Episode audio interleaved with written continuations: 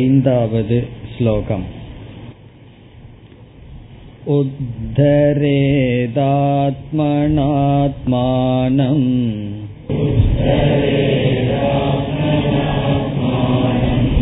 நாத்மானமவசாதயேத்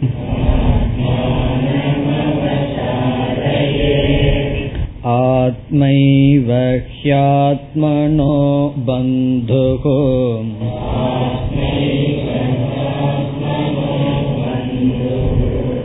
ஆத்மைவ ரிபுராத்மனஹ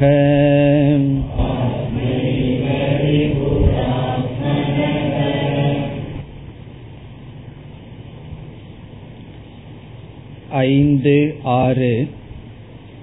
இந்த இரண்டு ஸ்லோகங்களில் பகவான் பகிரங்க சாதனையாக தியானத்துக்கு சுயமுயற்சி அல்லது தன்னிடத்தில் நம்பிக்கை என்ற சாதனையை கூறுகின்றார்.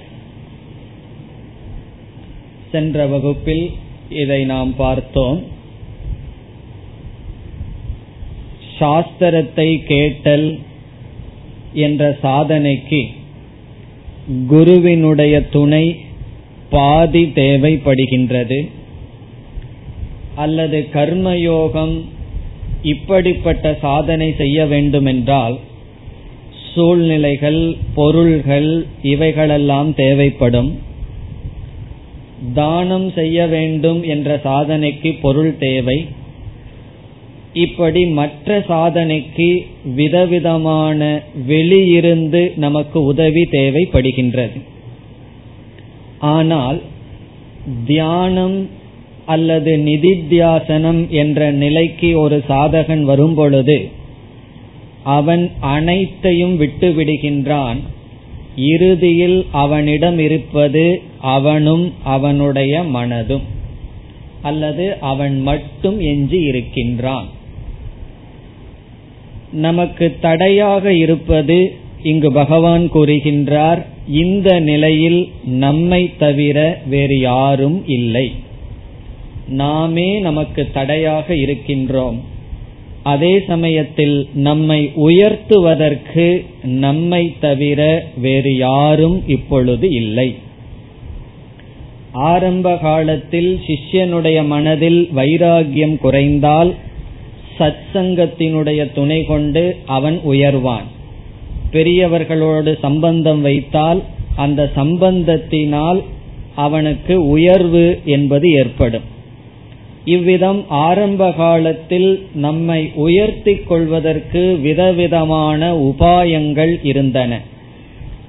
தியானம் என்ற நிலையில் வரும்பொழுது இவ்விதம் ஒருவன் உயர்த்தி ஞான நிஷ்டைக்காக செய்கின்ற சாதனைக்கு வரும்பொழுது அவன் சத்சங்கத்தையும் விட்டு அசங்கத்துக்கு வந்துள்ளான். முதலில் துசங்கத்திலிருந்து சத்சங்கத்துக்கு செல்ல, பிறகு சத்சங்கத்தையும் விட்டு அசங்கமாக தனிமையில் இருக்கின்றான். அவனுக்கு உதவி செய்ய யாரும் கிடையாது. தனிமையில சென்றதற்கு பிறகு அவனுக்குள் தவறான பாவனைகள் வந்தால் அதை நீக்குவதற்கு உதவி செய்ய யாரும் இல்லை. யார் இருக்கின்றார்? அவன் ஒருவன்தான் இருக்கின்றான்.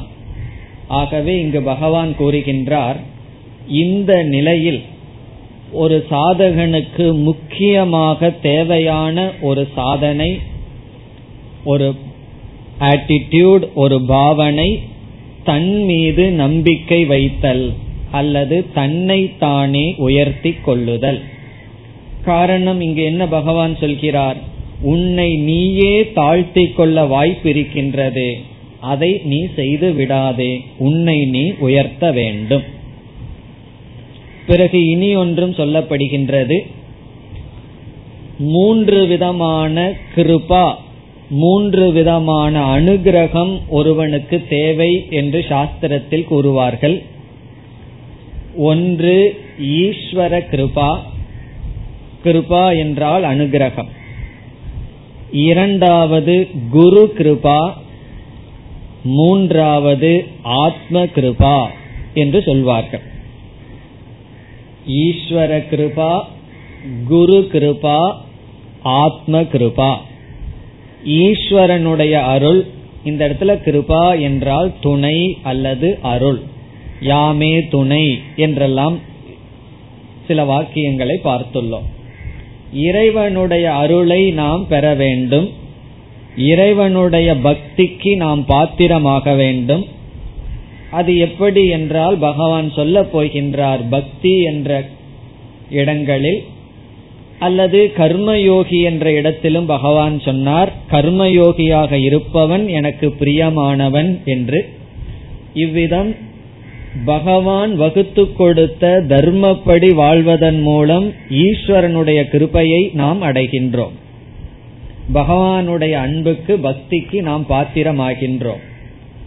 பிறகு பகவான் என்ன செய்வார்? குரு கிருபையை நமக்கு கொடுப்பார். குருவினுடைய கிருபை அடுத்தது தேவை. கடைசி கிருபை என்ன? ஆத்ம கிருபா என்றால் நம்முடைய அனுகிரகம் நமக்கு தேவை, நம்முடைய கிருபை நமக்கு தேவை.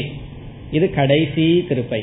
ஆத்ம கிருபா என்றால் நம்மை நாம் பிளஸ் அல்லது அருள் பாலிக்க வேண்டும். அதாவது நம்ம காலிலேயே நம்ம விழுந்துக்கிறது அர்த்தம்.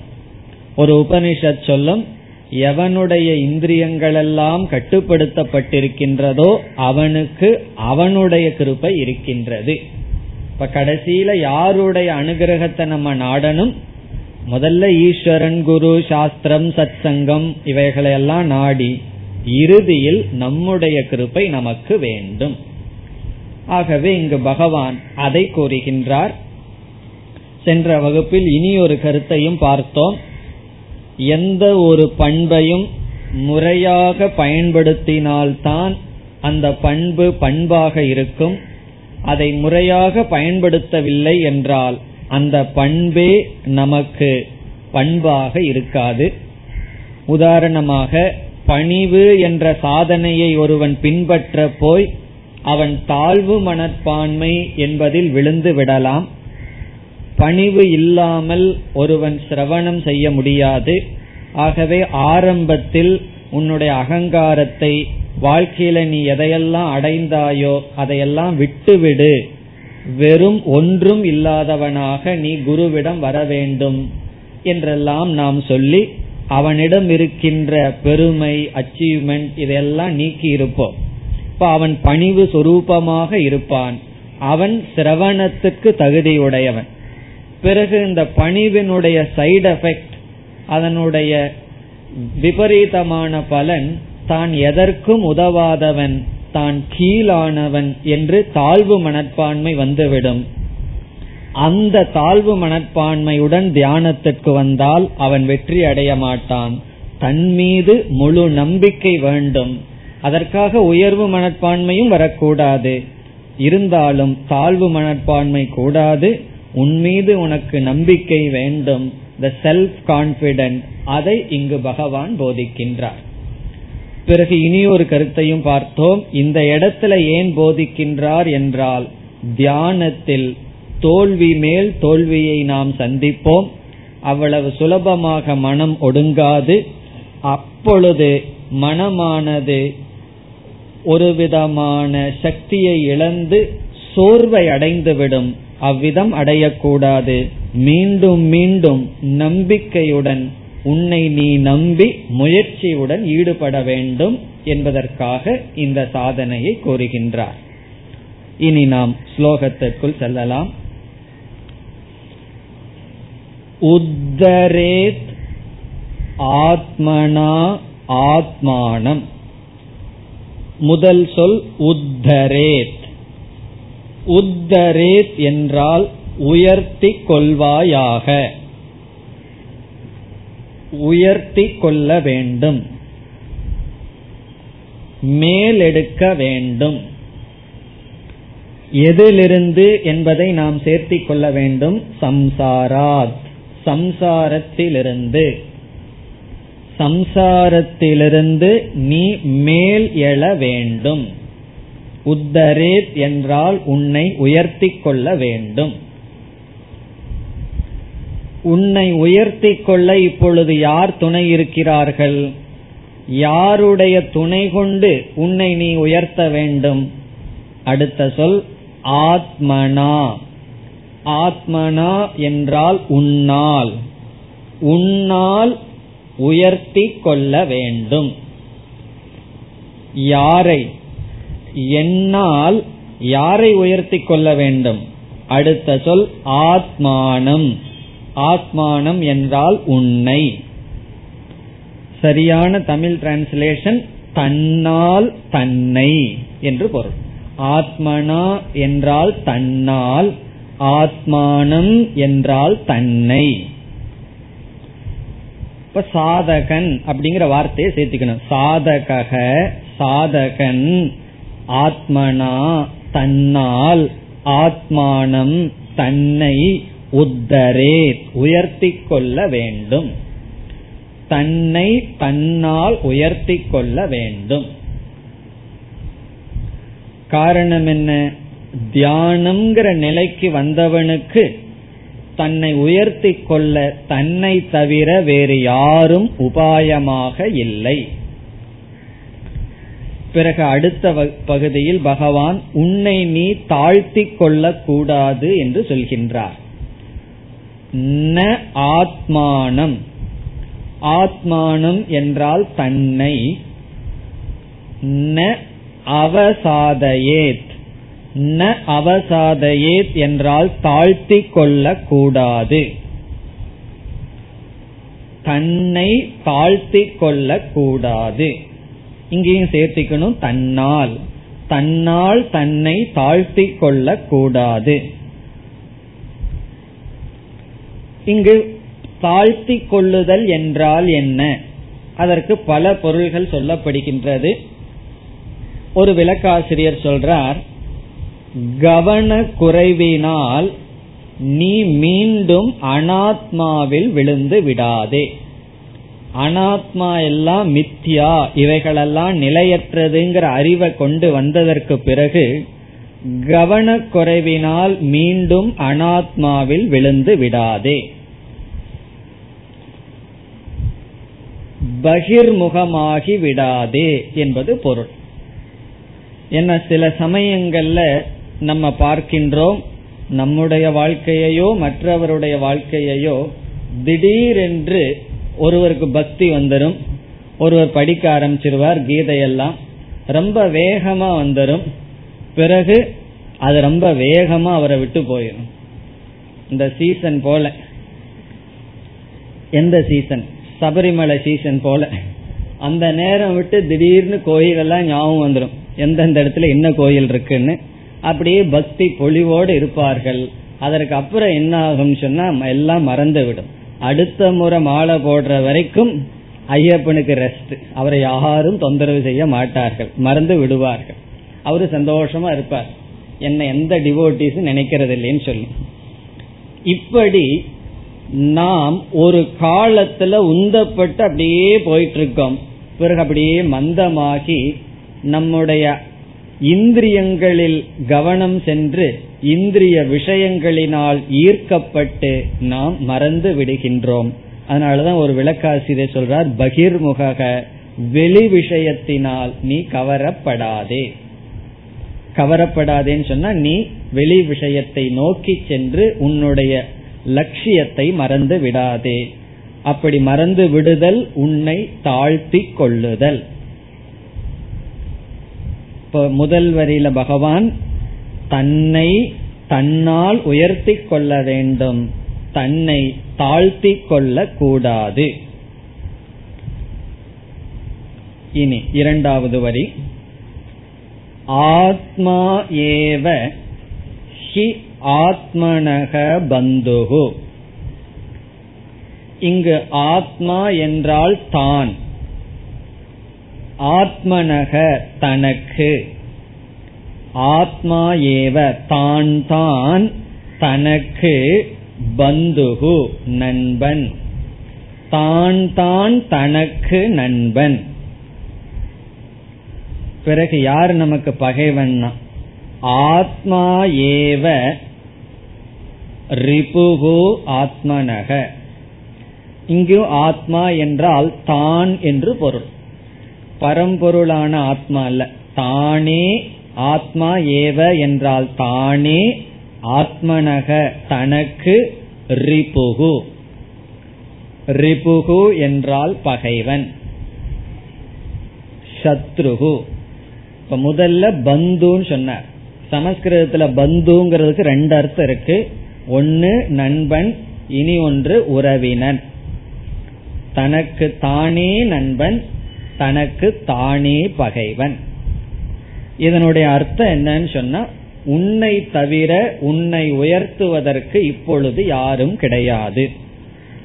கர்மயோகத்தில் இருக்கும் பொழுது, சத்சங்கத்தில் இருக்கும் பொழுதெல்லாம் நாம் ஒரு தவற செய்தோம்னா மற்றவர்கள் சுட்டி காட்டி அல்லது அவர்களுடைய துணை கொண்டு நாம் முன்னுக்கு வருவதற்கு வாய்ப்பு இருக்கின்றது.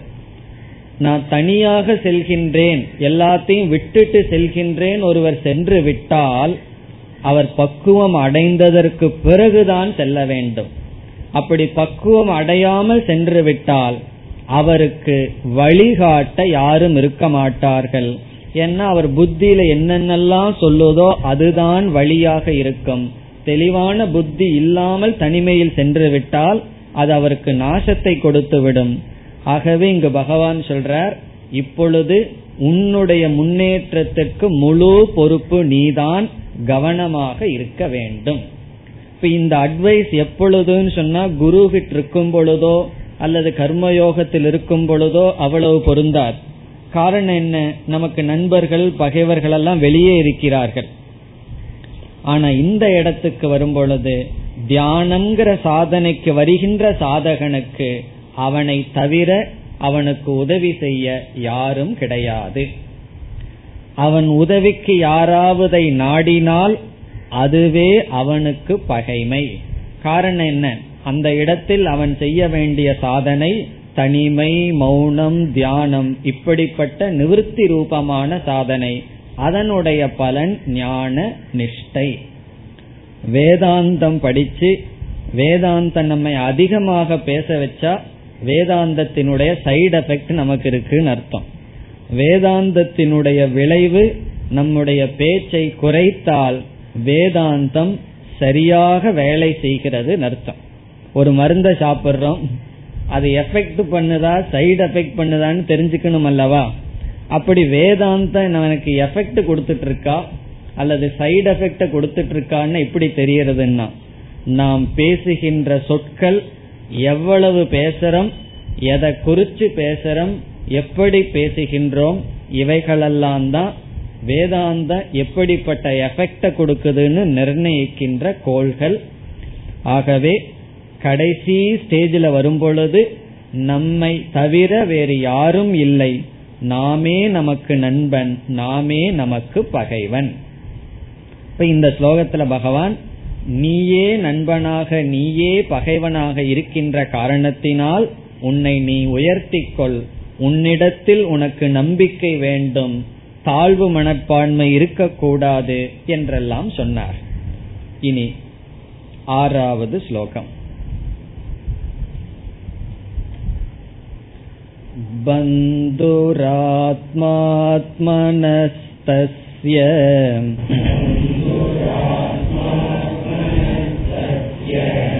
ஏனாத்மைவாத்மனா ஜிதஹ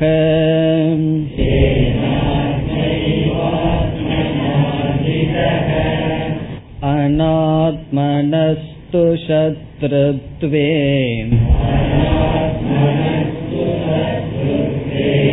வர்த்தேதாத்மைவ ஷத்ருவதே.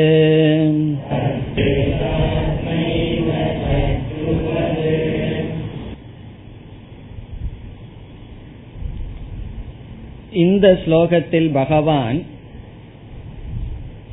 எப்படிப்பட்ட நீ உனக்கு நண்பன், எப்படிப்பட்ட நீ உனக்கு பகைவன் என்ற லட்சணத்தை சொல்கின்றார். சென்ற ஸ்லோகத்தில் என்ன சொன்னார், நீயே உனக்கு நண்பன் நீயே உனக்கு பகைவன் சொன்னார். இத கேட்ட உடனே நம்ம மனசுல என்ன சந்தேகம் வரும், எப்படிப்பட்ட நான் எனக்கு நண்பன், எப்படிப்பட்ட நான் எனக்கு பகைவன்னு தெரிஞ்சாதானே அப்படிப்பட்ட நானாக இருந்து நான் எனக்கு நண்பனாக இருக்க முடியும். அந்த லட்சணத்தை இங்கு பகவான் சொல்கின்றார். அப்ப இந்த ஸ்லோகத்தினுடைய பொருள், எப்படிப்பட்ட நீ உனக்கு நண்பன், எப்படிப்பட்டவனான நீ உனக்கு பகைவன் என்ற லட்சணம். இப்படிப்பட்டவனாக நீ இருந்தால் உனக்கு நீ நண்பன், இப்படிப்பட்டவனாக நீ இருந்தால் உனக்கு நீ பகைவன் சொல்றார். சென்ற ஸ்லோகத்துல பொதுவா சொன்னார், உன்னை தவிர உனக்கு உதவி செய்ய யாரும் இல்லை, காரணம் நீதான் உனக்கு நண்பன், நீதான் உனக்கு பகைவன் சொன்னார். இப்ப நானே எனக்கு நண்பன், நானே எனக்கு பகைவன் என்றால் எப்படிப்பட்ட நான் எனக்கு நண்பன், எப்படிப்பட்ட நான் எனக்கு பகைவன், இந்த சந்தேகம் நமக்கு வர வேண்டும். அதற்கு பதில் இந்த ஸ்லோகத்தில் பகவான் வைத்திருக்கின்றார். மிக சுலபமான எளிமையான பதில்தான். பதில் என்னவென்றால், இந்திரிய ஜெயத்தை உடைய நீ உனக்கு நண்பன், உன்னுடைய இந்திரியத்தை நீ கட்டுப்படுத்தவில்லை என்றால் உனக்கு நீ பகைவன். அப்ப என்ன சொல்லலாம், ஜிதேந்திரியக இந்திரியத்தை வென்றவனாக நீ இருந்தால் நீ உனக்கு நண்பன், இந்திரியத்தை வென்றவனாக நீ இருந்தால் அப்படிப்பட்ட நீ உனக்கு நண்பன், இந்திரியத்தை வெல்லாதவனாக நீ இருந்தால் அப்படிப்பட்ட நீ இந்திரியங்களை வெல்லாத நீ உனக்கு பகைவன். இப்ப இந்திரியங்கள் எல்லாம் நம்முடைய கட்டுல இருந்ததுன்னு சொன்னா எனக்கு நான் நண்பன், இந்திரியங்கள் வசத்துல நான் இருந்தால் எனக்கு நான் பகைவன். அனுபவத்துல பார்த்தா நன்கு புரியும். அதாவது என்னுடைய அறிவு நான் எவ்வளவு சாப்பிட வேண்டும், எதை சாப்பிட வேண்டும்னு முடிவு செய்யணுமா, அல்லது வெளியிருக்கிற பதார்த்தமும் நாக்கும் முடிவு செய்ய வேண்டுமா என்றால், பல சமயம் எது முடிவு செய்யுது, வெளியிருக்கிற பதார்த்தம் தான் முடிவு செய்யுது. வெளியே வந்து ஒரு 10 தோசை இருந்ததுன்னு வச்சுக்கோமே, 10 பூரியும் 1 லிட்டரு அதுக்கு எதை வேணுமோ அதுவும் இருந்ததுன்னு வச்சுக்கோமே, பிறகு அது முடிவு செய்கின்றது. அல்லது நமக்கு பிடிக்காத ஐட்டம் இருந்ததுன்னு வச்சுக்கோமே, அது முடிவு செய்கின்றது நம்ம எவ்வளவு வயிற்றுக்குள்ள பொருள் போகின்றதுன்னு சொல்லி. நம்முடைய அறிவோ அல்லது இந்த வயதில் இந்த வேலையை செஞ்சிட்டு இருக்கிற எனக்கு இந்த சூழ்நிலையில் இவ்வளவு சாப்பிடணுங்கிற அறிவு முடிவு செய்கிறதா என்று பார்த்தால் அவரவர்களுக்கு தெரியும் எந்த நேரத்துல எது வெல்கின்றது என்று. அப்போ ஒரு சந்தேகம் வரும், எப்படி எனக்கு நான் பகைவனாக இருக்க முடியும், எனக்கு வெளியதான் பகைவர்கள் இருக்கிறார்கள், எனக்கு நான் எப்படி பகைவனாக இருக்க முடியும் என்றால், என்னுடைய உடலுக்கு ஆரோக்கியத்தை கெடுக்கின்ற உணவை யார் சாப்பிடுவது, மற்றவங்க வைக்கிறாங்களேன்னு சொல்லலாம், சாப்பிடுறது யார் கையில் இருக்கு, அவங்க கொடுக்கலாம், அது அவங்களுடைய விருப்பம், அதை சாப்பிடுவதுங்கிறது யாருடைய கையில். ஆகவே எப்படி ஒருவன் தனக்கு அனிஷ்டமானதை தானே உட்கொண்டு தன்னை அழித்துக் கொள்கின்றானோ, நம்மை அழிப்பதற்கு பகவான் யாரை பயன்படுத்துவார்னா நம்மையே தான் பயன்படுத்துவார், வேற யாரையும் பயன்படுத்த மாட்டார். அதெல்லாம் ஆரம்பத்துல. கடைசியில நம்மை நம்மால் அழித்துக் கொள்கின்றோம், அல்லது நம்மை கடை தேற்றுவதும் நம்மால் தான். எப்பொழுதுனா இந்திரியங்கள் எல்லாம் நம்முடைய கட்டுக்குள் இருந்தால் நம்மை நாம் அழித்துக் கொள்ள மாட்டோம், இந்திரியங்கள் எல்லாம் கட்டுக்குள் இல்லை என்றால் அப்படிப்பட்ட நாம் நம்மையே அழித்துக் கொள்வோம். அப்ப என்ன சொல்றார் இங்கு பகவான், எவனால் தன்னுடைய இந்திரியங்கள் தன்னால் வெல்லப்பட்டதோ அவன் அவனுக்கு நண்பன், எவனால் தன்னுடைய இந்திரியங்கள் தன்னால் வெல்லப்படவில்லையோ அவன் அவனுக்கு பகைவன் என்று சொல்கின்றார். இதே கருத்து கடோபனிஷத்தில் ஒரு கற்பனையான உதாரணத்துடன் பேசப்பட்டிருக்கின்றது. நம்முடைய வாழ்க்கையையே ரதத்தில் செல்லும் பயணமாக கொண்டு 5 இந்திரியங்களை குதிரைகளாக கற்பனை செய்யப்பட்டிருக்கிறது.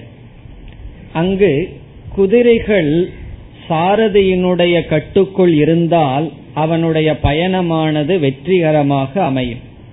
ஒரு கால் சாரதியினுடைய கட்டுக்குள் குதிரைகள் இல்லை என்றால் அவனுடைய பயணம் வெற்றிகரமாக அமையாது. அங்கு சாரதி என்பது புத்தி. புத்தி என்ற சாரதியின் கையில் 5 இந்திரியங்கள் என்ற குதிரை இருக்கும் பொழுது அவனுடைய பயணத்தை வெற்றி தோல்வியை நிர்ணயிப்பது அவனுடைய புத்தி. சரியாக இருந்தாலும் அந்த குதிரைகள் கட்டுக்குள் இருக்க வேண்டும். அதேபோல் இது சரி இது தவறுங்கிற ஞானம் நமக்கு இருந்தாலும் இந்திரியங்கள் நம்முடைய கட்டுக்குள் இருந்தால் நமக்கு நாம் நண்பர்கள், இல்லை என்றால் நமக்கு நாம் பகைவர்கள். இது சாதாரணமான ஒரு தத்துவம் தான். உதாரணமாக இந்திரியங்கள் உடல் இவைகளையெல்லாம் கருவி என்று சொல்லப்படுகின்றது. கருவினா இன்ஸ்ட்ருமெண்ட். எந்த ஒரு கருவியும் கருவியை பயன்படுத்துபவனிடம் முறையாக இருந்தால் அது நல்ல நன்மையை கொடுக்கும். கருவியை பயன்படுத்துபவனிடம் அது சரியாக இல்லை என்றால் நன்மையை கொடுக்க வேண்டிய கருவி தனக்கு தீமையையே கொடுத்துவிடும். அது வாகனமாகட்டும் கத்தியாகட்டும் எந்த ஒரு கருவியை நாம் கையாளுவதும் நம்முடைய நன்மைக்கு. அந்த கருவி கையாளுபவனுடைய கையுக்குள் பிடிக்குள் இருக்க வேண்டும். இல்லை என்றால் அந்த கருவி அது அவனுக்கே நாசத்தை கொடுத்துவிடும். ஆகவே இங்கு பகவான் சொல்றார், உனக்கு நீ நண்பன் எப்பொழுது உன்னுடைய இந்திரியங்கள் வெல்லப்பட்டிருக்கும் பொழுது, உனக்கு நீ பகைவன் எப்பொழுது உன்னுடைய இந்திரியங்கள் வெல்லப்படாத பொழுது. அதனால நமக்கே நாம் பகைவர்கள்னு தெரிந்து கொள்ள வேண்டும். அதனாலதான் நம்மிடத்தில் நம்மால இருக்க முடிவதில்லை. ஒரு நண்பரோட 3 மணி நேரம் உட்கார்ந்துருன்னா உட்கார்ந்துருப்போம். ஒரு பகைவனோட ஒரு 1/2 மணி நேரம் உட்கார்ந்துருன்னா முடியுமோ? முடியாது. அதே போலதான் நம்மிடத்தில் 1/2 மணி நேரம் ஏன் உட்கார்ந்துக்க முடியலனா, நமக்கு நாம் பகைவர்களாக இருக்கின்ற காரணத்தினால். இப்ப யாரெல்லாம் தனக்கு போர் அடிக்குதுன்னு சொல்கிறார்களோ அவர்கள் சொல்வதனுடைய அர்த்தம் என்னன்னா, என்னிடத்தில் நான் இருக்க முடியவில்லை, அதனாலதான போர் அடிக்குதுன்னு சொல்றேன். இப்ப என்னிடத்தில் நான் இருக்க முடியவில்லைன்னு சொன்ன என்ன, நான் எனக்கு பகைவனாக இருக்கின்றேன். காரணம் என்ன, என்னுடைய இந்திரியங்கள் மனம் உடல் இவைகள் என்னுடைய கட்டுக்குள் இல்லை. இந்த கருத்தை பகவான் இங்கு சொல்கின்றார். ஸ்லோகத்திற்குள் சென்றால், பந்துஹு ஆத்மா ஆத்மனக தஸ்ய. இந்த ஸ்லோகங்களில் பல ஆத்மா ஆத்மாங்கிற சொல் வருகின்றது. ஒவ்வொரு இடத்திலையும் ஒவ்வொரு பொருள் இருக்கின்றது, கவனமாக பார்க்க வேண்டும்.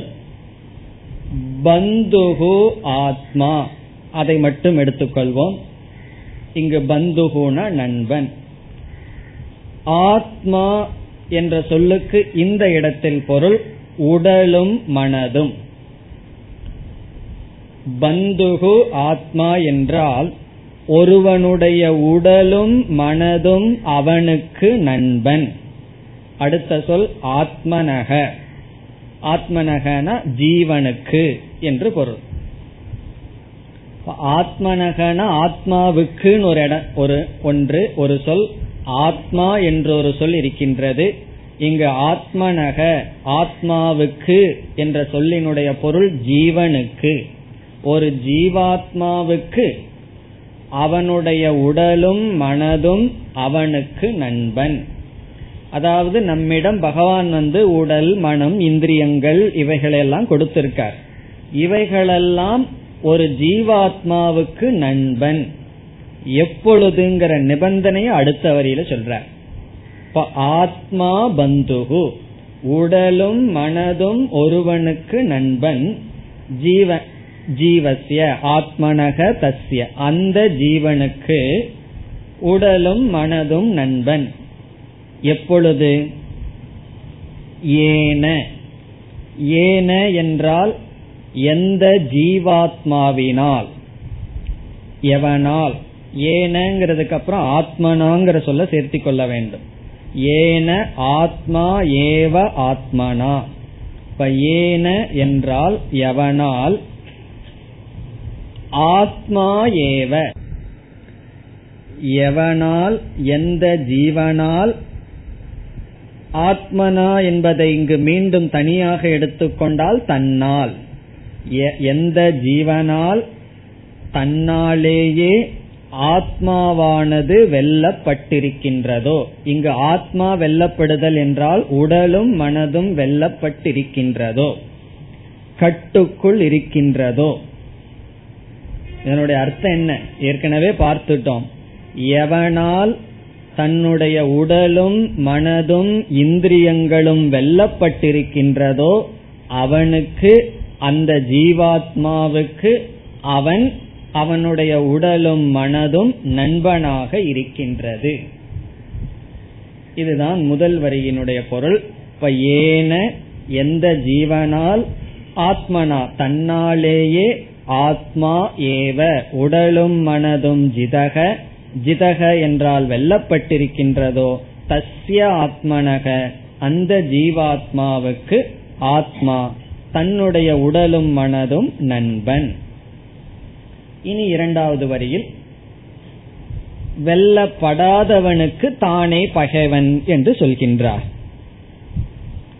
அனாத்மனக,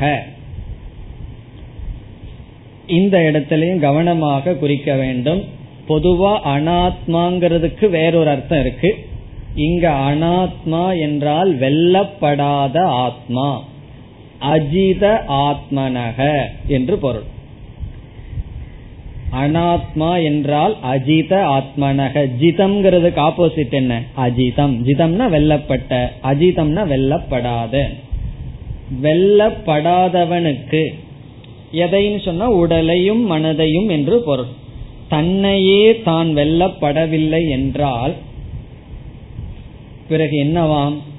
அவன் எப்படி அவனுக்கு இருப்பான்?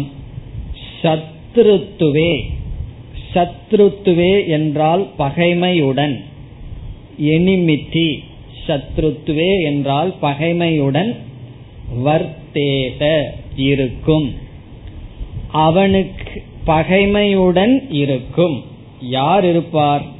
ஆத்மா ஏவ, அவனுடைய உடலும் மனதும் இந்திரியங்களும். இங்கு ஆத்மா ஏவ என்றால் உடல் மனம் இந்திரியங்கள். சுருக்கமா சொன்னா அவனே, அவனே அவனுக்கு பகைமையுடன் இருப்பான். நம்ம எல்லாம் வெளியே இவன் இத்தனை நண்பர்கள் எனக்கு இருக்கிறார்கள், இத்தனை பகைவர்கள் இருக்கிறார்கள்னு எண்ணிட்டு இருக்கோம். பகவான் சொல்றார் கடைசியில பார்த்தின்னு சொன்னா நீதான் உனக்கு நண்பன், நீதான் உனக்கு பகைவன். பகைவனும் நண்பனும் வெளியே இல்லைன்னு இங்கு பகவான் கூறுகின்றார். கடைசி சொல் சத்ருவது. சத்ருவது என்றால் பகைவனை போல, பகைவனை போல. சத்ருத்துவே என்றால் பகைமையுடன் இருக்கும். யார்னா வெல்லப்படாத ஆத்மா. உன்னுடைய இந்திரியம் மனம் புத்தி இவைகளெல்லாம் வெல்லப்படவில்லை என்றால் இவைகளே உனக்கு பகைமையுடன் இருக்கும், பகைவனை போல. அதனாலதான் ஒரு தத்துவவாதி சொன்னார், நம்முடைய வாழ்க்கை என்பது எப்படிப்பட்ட சூழ்நிலையில் நாம் இருக்கின்றோம் என்பதை பொறுத்து அல்ல, அந்த சூழ்நிலையை நாம் எப்படி பொருள்படுத்துகிறோம் என்பதை பொறுத்து என்று சொன்னார். ரொம்ப ஆழ்ந்த தத்துவம் இது. நம்முடைய வாழ்க்கை என்பது life is not what is outside but how you process outside என்று சொன்னார். வாழ்க்கை என்பது எப்படிப்பட்ட வெளி சூழ்நிலை உன்னை சுற்றி இருக்கிறது என்பதை பொறுத்து உனக்கு அமைவதில்லை, ஆனால் வெளி சூழ்நிலையை நீ உன் மனதில் எப்படி பொருள்படுத்துகின்றாய் இது வாழ்க்கையை நிர்ணயிக்கும் என்று சொன்னார். Life is not what is outside, but how we process outside. நம்ம மனசுக்குள்ள வெளி சூழ்நிலையை எப்படி எடுத்துக்கொள்கிறோம் என்பதை பொறுத்துன்னு சொன்னார். நம்ம சாதாரணமா என்ன நினைக்கிறோம், வெளி சூழ்நிலை தான் என்னுடைய மனதை நிர்ணயிக்கும்னு நினைக்கின்றோம். அனுபவத்தில் அப்படித்தான் தெரியும்.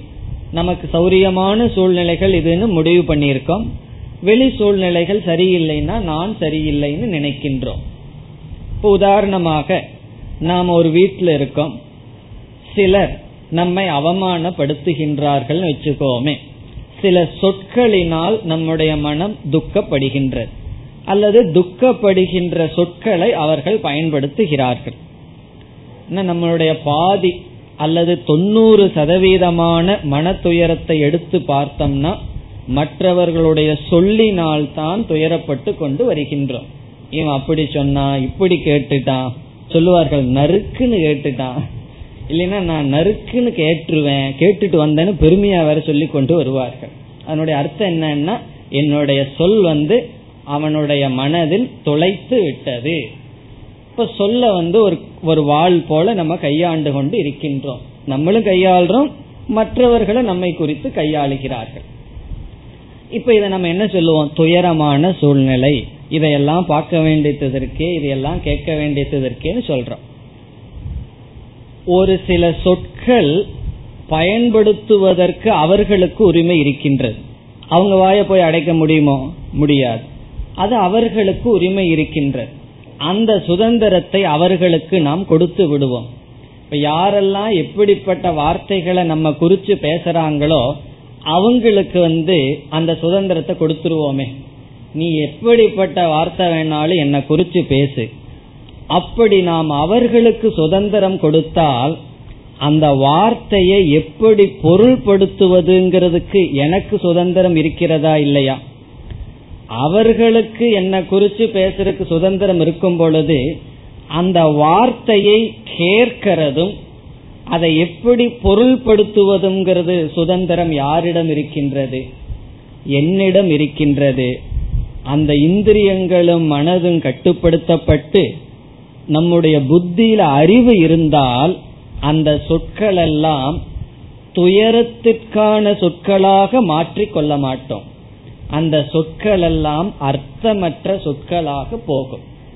நம்ம ரோட்ல போயிட்டு இருக்கோம், பக்கத்துலதான் இருக்கு, யாரோ ஒரு பைத்தியக்காரன் ஏதோ நம்மை பார்த்து பேசுகின்றான். அந்த சொற்கள் நம்மை துன்பப்படுத்துமா? படுத்தாது. காரணம் என்ன, அந்த சொற்கள் நம்மை துன்பப்படுத்துகின்ற சக்தியை அந்த சொற்களுக்கு நாம் தரவில்லை. அதே போல இனியொரு தத்துவவாதி அழகா சொல்றார், இந்த உலகத்துக்கு நம்மை துயரப்படுத்துகின்ற சக்தியை நாம் தான் கொடுக்கின்றோம் என்று சொல்றார். இந்த உலகம் இந்தந்த சூழ்நிலை, இந்தந்த சொற்கள் எல்லாம் என்னை துயரப்படுத்துதுன்னு சொல்றோம். அதற்கு துயரப்படுத்துகின்ற சக்தியை யார் கொடுப்பதுன்னா அதை நம்ம தான் கொடுக்கிறோம். அப்பொழுது இந்த உலகத்துக்கு நம்மை துயரப்படுத்துகின்ற சக்தியை நாமே கொடுத்து துயரத்தை நாமே அடைகின்றோம். இப்ப துயரத்துக்கு காரணம் யார் என்றால் நாம் தான். பிறகு சுகத்துக்கு காரணம் யார்னா அதுவும் நாம் தான். ஆகவே நம்முடைய மனம் எப்படிப்பட்டது என்பதுதான் நம்முடைய சுகதுக்கத்துக்கு காரணமே தவிர வெளியிருந்து வருகின்ற சொற்கள் எல்லாம், வெளியிருக்கின்ற சூழ்நிலை நம்முடைய துயரத்திற்கு காரணம் இல்லை. அதாவது இப்படி சொல்வதற்கு கேட்பதற்கு ஈஸியா இருக்கும். எங்க வீட்டுக்கு பாருங்க அப்புறம் தெரியும்னு சொல்லுவார்கள் சில பேர். எங்க வீட்டுக்கு பாருங்க, ஒரு அம்மா எங்கிட்ட சேலஞ்சு பண்ணாங்க, எங்க வீட்டுக்கு நீங்க வரணும், என்னுடைய சர்வெண்ட் மேய்டு எப்படியெல்லாம் பாத்திரம் கழுவுறா அதெல்லாம் பார்க்கணும், அதை பார்த்து உங்களுக்கு கோபம் வரக்கூடாது, அப்பதான் உங்களை ஸ்திதப்பிரஜ்ஞன்னு ஒத்துக்குவேன். அவ செய்யறதெல்லாம் ஃபுல் டே பார்க்கணும், எப்படியெல்லாம் துணி மடிச்சு வைக்கிறா, என்னென்ன வேலையெல்லாம் செய்யறான்னு பார்க்கணும், அதுக்கப்புறம் உங்களுக்கு கோபம் வரலைன்னா ஓகே.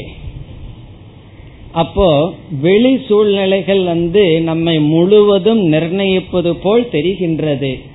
அதனால நம்ம வெளி சூழ்நிலை அட்ஜஸ்ட் பண்ணிட்டே இருக்கின்றோம். உள் சூழ்நிலையை அட்ஜஸ்ட் பண்றதையே விட்டுட்டோம். இங்க பகவான் கொஞ்சம் மாத்தி அட்ஜஸ்ட் பண்ணுன்னு சொல்றாரு. ஸ்க்ரூ வந்து டைட் பண்ண வேண்டிய இடம் வெளியே இல்ல, உனக்குள்ள அப்படின்னு சொல்றார்.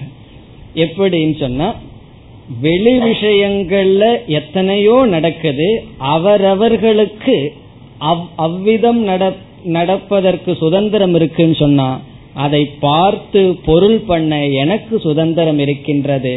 என்னை துயரப்படுத்தாம பொருள்படுத்தினால் நான் எனக்கு நண்பன், வெளி விஷயத்தை துயரப்படுத்துவது போல் நான் பொருள்படுத்தினால் நான் எனக்கு பகைவன். நான் எனக்கு எப்பொழுது நண்பன்னா, வெளி சூழ்நிலைகள் என்னை பாதிக்காத வண்ணம் நான் பொருள்படுத்தினால் நான் எனக்கு நண்பன், வெளி சூழ்நிலைகள் என்னை பாதிக்கும் அளவு பொருள்படுத்தினால் நான் எனக்கு பகைவன். இப்ப இங்க பகவான் கடைசியில நீதான் நண்பன் நீதா பகைவன் சொல்ற. அதனால இத படிச்சதுக்கு அப்புறம் இனிமேல் எனக்கு இத்தனை இனிமை இருக்கா இத்தனை நண்பர்கள் இருக்கான்னு வாயில சொல்லிக்கலாம், மனதளவில் பாவிக்க கூடாது. இதோடு 5, 6 இந்த 2 ஸ்லோகங்களில் பகவான் சுய முயற்சி அல்லது உன்னுடைய உயர்வுக்கு நீயே முழு பொறுப்பு என்று சொல்லி பகிரங்க சாதனையை முடிக்கின்றார். 7வது ஸ்லோகம். ஜீதாத்மன பிரசாந்தஸ்ய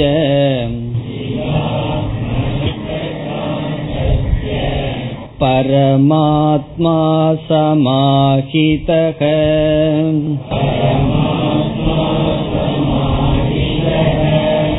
சீதோஷ்ண சுக துக்கேஷு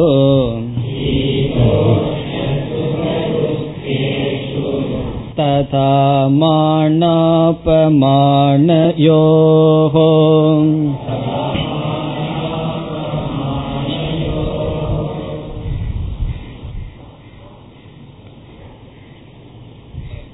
இந்த அத்தியாயத்தில் 4 கருத்துக்கள் மாறி மாறி வரும் என்று ஆரம்பத்தில் பார்த்தோம், ஞாபகம் இருக்கின்றதோ? பகிரங்க சாதனை, அந்தரங்க சாதனை, தியான சொரூபம், தியான பலம். தியானம் வெற்றிகரமாக நடைபெற வேண்டுமென்றால் பகிரங்க சாதனையாக சிலதை பகவான் கூறி வருகின்றார். அதை முதல் 6 ஸ்லோகத்தில் கூறினார். பிறகு மீண்டும் பகிரங்க சாதனையை பகவான் சொல்ல போகின்றார். இதோடு நிறுத்திவிடவில்லை, கர்மயோகத்தையும் சுய முயற்சி தன்னம்பிக்கையை கூறி மீண்டும் பகிரங்க சாதனையை பிறகு தொடர்வார். வேறு சில கருத்துக்களை கூற வருகின்றார். இதில் 7, 8, 9 இந்த 3 ஸ்லோகங்களில் தியான பலனை பகவான் கூறுகின்றார். 7, 8, 9 இதில் தியானத்தினுடைய பலன். இவ்வளவு கஷ்டப்பட்டு பகிரங்க சாதனை பண்ணி அந்தரங்க சாதனை சொல்ல போறார், அதை பண்ணி பிறகு தியானத்தினுடைய சொரூபம் இப்படி தியானம் செய்ய வேண்டும் சொல்ல போறார், அதையெல்லாம் படிச்சு பயிற்சி செய்து தியானத்திலிருந்து என்ன பலன் வருகின்றது. சில பேர் தியானத்துக்கு படுற கஷ்டத்தை பார்த்துட்டு அந்த பலனே வேண்டாம், இந்த தியானத்துக்காக கஷ்டமும் பட வேண்டாம் அந்த பலனும் வேண்டாம்னு சொல்லி விட்டு விடுவார்கள். அப்படி விடக்கூடாது, அந்த பலன் மிக மிக மேலானதுங்கிறதுக்காக இங்கு தியான பலனை சொல்றார். பிறகு மீண்டும் அந்தரங்க சாதனையை சொல்லுவார், பகிரங்க சாதனையை சொல்வார், மீண்டும் பலனை சொல்வார். இம்மாதிரி மாறி மாறி பகவான் பேசி வருகின்றார். இனி தியானத்தினுடைய பலன் சுருக்கமா சொன்னா, தியானத்தினுடைய பலன்னா எப்படிப்பட்ட தியானம்ங்கிற கேள்வி வருகிறது. இங்கு பகவான் நிதித்தியாசனம்ங்கிற தியானத்தை பேசி வருகிறார்னு பார்த்தோம். சிரவண மனனம் எல்லாம் பண்ணி ஞானத்தை அடைஞ்சதற்கு பிறகு ஞான நிஷ்டைக்காக தியானம் பண்ண வேண்டும் என்று பேசி வருகிறார்னு பார்த்தோம். அப்படி என்றால் ஞான நிஷ்டைக்காக பலன், ஞான நிஷ்டைக்காக தியானம் என்றால் தியானத்தினுடைய பலன் என்ன? ஞான நிஷ்டை. ஞான நிஷ்டைக்காக தியானம் பண்ணுன்னு சொன்னா பிறகு தியானம் பண்ண என்ன பலன்னு கேட்கணுமோ, ஞான நிஷ்டைதான் பலன். இப்ப சுருக்கமா சொன்னா தியானம் செய்தால் நம்முடைய ஞானம் நமக்கு நிலை பெறும், அதுதான் பலன். அதற்கு மேல சொல்ல வேண்டிய அவசியம் கிடையாது. உன்னுடைய ஞானம் உனக்குள் நிலை பெறும், அவ்வளவுதான் தியானம். இங்கு தியானம்னா நிதித்தியாசனத்தினுடைய பலன். இப்படி சொல்லிட்டாருன்னு வச்சுக்கோமே பகவான். சரி, ஞான நிஷ்டை ஆகட்டுமே, மனதுல எத்தனையோ நிஷ்டை இருக்கு, அதுலயும் ஞான நிஷ்டை இருந்தா என்ன, இல்லாட்டி என்ன? ஞான நிஷ்டை அடைகிறதுனால அதனால என்ன பலன்னு கேட்க தோணுமே. இப்ப ஞான நிஷ்டை அடைந்தால் மனதில் ஏற்படுகின்ற நிலை என்ன, அதை பகவான் வர்ணிக்கின்றார். இப்ப ஞான நிஷ்டைங்கிற பலனைத்தான் சொல்றார். வெறும் ஞான நிஷ்டை உனக்கு வரும்னா சரி, அந்த நிஷ்டை இல்லாட்டி தான் என்னன்னு கேட்டுருவோம். சரி, ஞான நிஷ்டை வர்றதுனாலதான் என்ன பலன்? இப்ப எத்தனையோ ப்ராப்ளம் நமக்கு இருக்கும்போது ஞான நிஷ்டை தான் வேண்டித்தது கிடக்குதா அப்படின்னு நம்ம கேட்டுருவோம். கண்ணுக்கு முன்னாடி எத்தனையோ பிரச்சனைகள், எத்தனையோ பேர் அவமானப்படுத்திட்டு இருக்கான், பிறகு சீதோஷ்ணம் வேற இருக்கு, சுக துக்கங்கள் எத்தனையோ இருக்கு. இதையெல்லாம் விட்டுட்டு உனக்கு ஞான நிஷ்டை வரும்னு சொன்னா, இப்ப ஒருவர் வீட்டுல ஒரு மரணம் ஏற்பட்டு விட்டது, ரொம்ப அழுதுட்டு இருக்கார், துயரப்பட்டு இருக்கார், அவரிடம் கீதையை கொடுத்து நீங்க கீதை படிச்சா உங்களுக்கு ஞான நிஷ்டை வரும்னா அவருக்கு என்ன வரும்? கோப நிஷ்டை தான் வரும். இப்ப எனக்கு பட்டிருக்கிற துயரத்துக்கு ஞான நிஷ்டைக்கு என்ன சம்பந்தம் அப்படின்னு நமக்கு தோணும். ஆகவே பகவான் அந்த ஞான நிஷ்டையை விளக்குகின்றார். உனக்கு ஞான நிஷ்டைன்னு ஒன்று வந்து விட்டால் உன்னுடைய மனம் எப்படி இருக்கும் என்று விளக்குகின்றார். இப்ப இதெல்லாம் படிக்கும் பொழுது நமக்கு என்னன்னு சொன்னா, இப்படிப்பட்ட மனம் நமக்கு வர வேண்டும். எப்படி வரும்னா ஞானத்தை நிலைப்படுத்துவதன் மூலம். ஞானத்தை நிலைப்படுத்திட்டோம்னு சொன்னா இங்க என்னென்ன லட்சணம் பகவான் சொல்றாரோ அதை அடையிறதுக்கு முயற்சி பண்ண வேண்டாம், அது நமக்கு பலனாக வரும், அது நமக்கு ரிசல்ட்டா வரும். ரிசல்ட்னா அது சுபாவமா இயற்கையாக நமக்கு வரும். ஞான நிஷ்டையை நாம் அடைந்தால் அதனுடைய விளைவு என்ன, அந்த ஞானி எப்படி நடந்து கொள்வான், அவனுடைய மனம் எப்படி இருக்கும் என்றெல்லாம் இந்த 3 ஸ்லோகத்தில் பகவான் வர்ணிக்கின்றார். இதுல சொல்லும் போது எப்படி சொல்றார், அந்த ஞானியினுடைய லட்சணத்தையும் சேர்ந்து சொல்கின்றார். இந்த 3 ஸ்லோகத்துல பலன் மட்டும் வருவதில்லை, பலனைத்தான் பகவான் பேசுறார். அப்படி பேசும் பொழுதும் இப்படிப்பட்ட ஞானிக்கு இப்படிப்பட்ட பலன்னு சொல்லி ஞானியினுடைய லட்சணமும் வருகின்ற இந்த 3 ஸ்லோகத்துல மைய கருத்தாக இருப்பது ஞான நிஷ்டை அடைந்தவனுடைய லட்சணம் அல்லது ஞான நிஷ்டைங்கிற பலத்தினுடைய விளக்கம். சுருக்கமா சொன்னா நிதித்தியாசனம் அல்லது தியான பலம். பிறகு இனி ஒரு கருத்து மறைந்திருப்பது, செகண்டரியா இருக்கிற இனி ஒரு கருத்து ஞானியினுடைய லட்சணம். இப்படிப்பட்ட ஞானிக்கு இப்படிப்பட்ட பலன் வருகின்றது. எதனால்? இந்த தியானத்தினுடைய பலத்தினால். இப்ப இந்த பலனை கேட்கும் போது நமக்கு சோர்வெல்லாம் போயிடணும். ஏன்னா தியானம்னு உட்கார்ந்த உடனே என்ன பண்ண ஆரம்பிச்சிருவோம், முதல்ல உறங்க ஆரம்பிச்சிருவோம் அல்லது மனதிற்குள் ஊர் சுத்த ஆரம்பிச்சிருவோம். ஒன்னா விக்ஷேபம் இல்ல உறக்கம், ரஜோகுணம் தமோகுணம், இந்த ரெண்டுல மாறி மாறி இருப்போம். இதையெல்லாம் போராடி மனதை அமைதிப்படுத்தி, அது எப்ப அமைதிப்படுத்துறது, எப்ப இந்த பலனை அடையிறதுன்னு சோர்வு வந்து சில பேர் தியானத்தை விட்டு விடுவார்கள். தியானம்ங்கிற சொல்லே அவர்களுக்கு அலர்ஜி ஆயிடும். அதற்கு முன்னாடி தியானம்னா ஏதோ சௌரியமா இருக்கிற மாதிரி நினைத்து கொண்டிருந்து பண்ண ஆரம்பிச்சதுக்கு அப்புறம் தான் தெரியும் அதனுடைய துயரம்.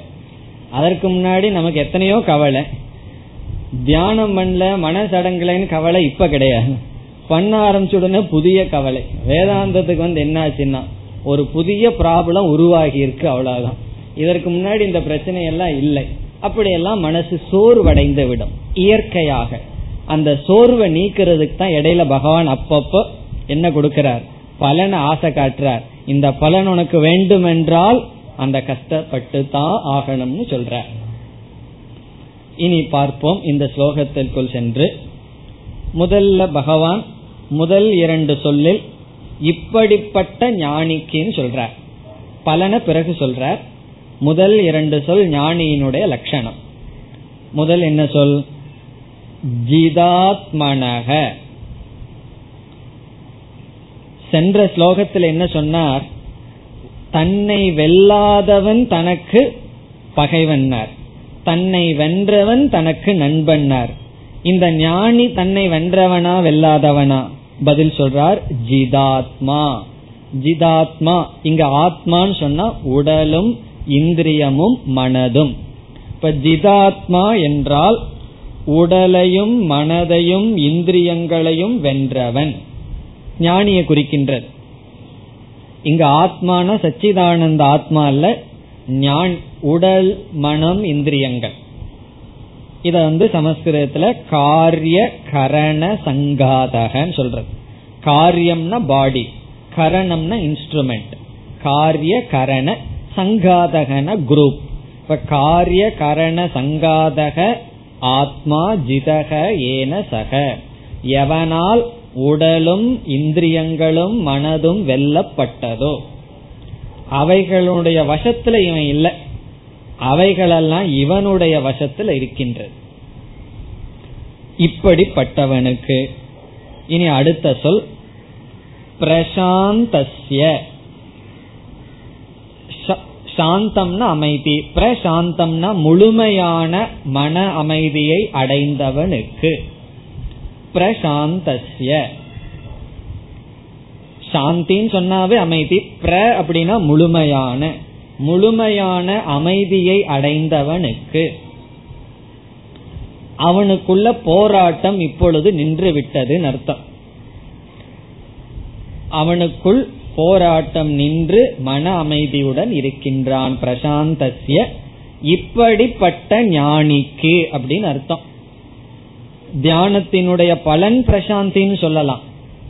ஆனால் பகவான் அமைதியை உடையவனுக்கு, இந்திரியங்களை உடலையும் வென்றவனுக்கு இனி பகவான் பதில் சொல்ல போறார். என்ன பலன் வருகின்றது? ரெண்டு பலன் இந்த ஸ்லோகத்துல பகவான் சொல்றார். முதல் பலன் முதல் வரியில வருகின்றது. பரமாத்மா சமாஹிதக. பரமாத்மா என்றால் பரம்பொருள், பிரம்ம, பிரம்ம தத்துவம், என்றும் அழியாத மேலான தத்துவம், பரம்பொருள் பரமாத்மா. சமாஹிதக என்றால் தெளிவாக ஆத்மாவாக அறியப்படுகின்றது. சமாஹிதகங்கிற சொல்லுக்கு பொருள் தெளிவாக ஆத்மஸ்வரூபமாக விளங்குகிறது. சமஸ்கிருதத்துல சொன்னா தெளிவாகங்கிறதுக்கு சாக்ஷாத், சாக்ஷாத் ஆத்மபாவேன வர்த்ததே. ஆத்மபாவேன சொன்னா ஆத்மஸ்வரூபமாக விளங்குகிறது. பரமாத்மா தெளிவாக தன்னுடைய சொரூபமாக அப்பொழுது அவனுக்கு விளங்கும். இதனுடைய பொருள் என்னன்னு சொன்னா, இப்படிப்பட்ட ஞானிக்கு தன்னுடைய பிரம்மஸ்வரூபம் தெளிவாக விளங்கும். தன்னுடைய பூர்ணஸ்வரூபம், தன்னுடைய பிரம்மஸ்வரூபம் விளங்கும். இதுகாலும் மறைக்கப்பட்ட சொரூபம் இப்பொழுது விளங்கும் அர்த்தம். இப்போ ஒருவரிடம் போய் நீங்க யாரு அப்படின்னு ஒரு கேள்வியை கேட்டா அவர் என்ன சொல்லுவார்? நான் ரொம்ப பூர்ணமான பிரம்மன்னா சொல்லுவார். ஒரு பெரிய பயோடேட்டாவே இருக்கு, நான் இப்படிப்பட்டவன் சொல்லி சொல்லுவார். அதுல ஒவ்வொரு ஸ்டேட்மெண்ட்டும் அவர் சம்சாரி அப்படிங்கறத சீல் பண்ற மாதிரி அவர்கள் நினைப்பார்கள். காரணம் என்ன? தன்னுடைய சரீரம் மனம் இந்திரியம்ங்கிற அனாத்ம சொரூபந்தான் தெரியுதே தவிர பிரம்மஸ்வரூபம் தெரியாமல் இருக்கின்றது. காரணம் என்ன? அஞ்ஞானத்தினால், மனதில் உள்ள விக்ஷேபத்தினால். இங்கு மன அமைதியை அடைந்து ஞானத்தை அடைந்து உடலை வென்றவனுக்கு பரமாத்மா சமாஹிதகன தெளிவாக ஆத்மாவாக இவனுக்கு தெரியும். இப்ப சமாஹிதகங்கிறதுக்கு இந்த சொல்லினுடைய பொருள் எவிடென்ட் அப்படின்னு அர்த்தம். சமாஹிதகன தெளிவாக தெரிகிறது. பரமாத்மா சமாஹிதகன பரமாத்மா தெளிவாகின்றது. எப்படி என்றால் தானாக தன்னுடைய சொரூபமாக பரமாத்மா தெளிவாக தெரிகின்றது. அதாவது இவன் தன்னுடைய பிரம்மஸ்வரூபத்தில் விழித்திருக்கின்றான். இது ஞானத்தினுடைய பலன். இவனுக்கு தெரியாத ஒரு நிறைவு சொரூபம் தெரிகின்றது. பிரம்மங்கிறது அசம்சாரி சொரூபம், துயரமற்ற ஆனந்த சொரூபம் இவனுக்கு விளங்குகின்றது. பிறகு இரண்டாவது வரியில் மீண்டும் வேறொரு பலனை பகவான் சொல்கின்றார். ஞான நிஷ்டை அடைந்ததனுடைய முதல் பலனா பகவான் சொல்வது தன்னுடைய பிரம்மஸ்வரூபம் தெளிவாக தெரிதல். இரண்டாவது பலன் உடல், மனம், புத்தி இந்த மூன்றும் நம்மிடம் இருக்கின்றது. நம்முடைய உடல்னா ஸ்தூல சரீரம், நம்முடைய மனம், நம்முடைய புத்தி. இவைகள் பிராரப்த வசத்தினால் இருமைகளை இந்த உலகத்திலிருந்து சந்திக்கின்றது. இந்த உடல் எப்படிப்பட்ட இருமையை சந்திக்கும்? இந்த உடலுக்கு மான அபமானம் எல்லாம் கிடையாது. நம்ம தூங்கிட்டு இருக்கும் போது நம்ம உடலை பார்த்து யாராவது திட்டினாங்கன்னு வச்சுக்கோமே, இந்த உடல் அழுக ஆரம்பிச்சிருமோ? இந்த உடலுக்கு அதெல்லாம் கிடையாது. இந்த உடலுக்கு வர்ற இருமை சீத உஷ்ணம், குளிர் வெப்பம் அப்படிங்கிறது உடலுக்கு வருகின்ற இருமை. இருமைனா இரண்டு விதமான அனுபவங்கள். சில சமயம் குளிர் நல்லா இருக்கும், சில சமயம் குளிரே கஷ்டமா இருக்கும், சில சமயம் உஷ்ணம் நல்லா இருக்கும், சில சமயம் உஷ்ணமே கஷ்டமா இருக்கும். பிறகு மனதுக்கு வருவது அடுத்தது சுகதுக்கம், புத்திக்கு வருவது மான அபமானம். இவைகளிடத்து சமமாக இருப்பான். இப்ப இரண்டாவது பலன் சமநிலை அடைவான், சமநிலையை அடைவான். மேலும் அடுத்த வகுப்பில் தொடரலாம். ஓம் பூர்ணமத பூர்ணமிதம் பூர்ணாத் பூர்ணமுதச்யதே பூர்ணஸ்ய பூர்ணமாதாய பூர்ணமேவாவசிஷ்யதே. ஓம் சாந்தி சாந்தி சாந்தி.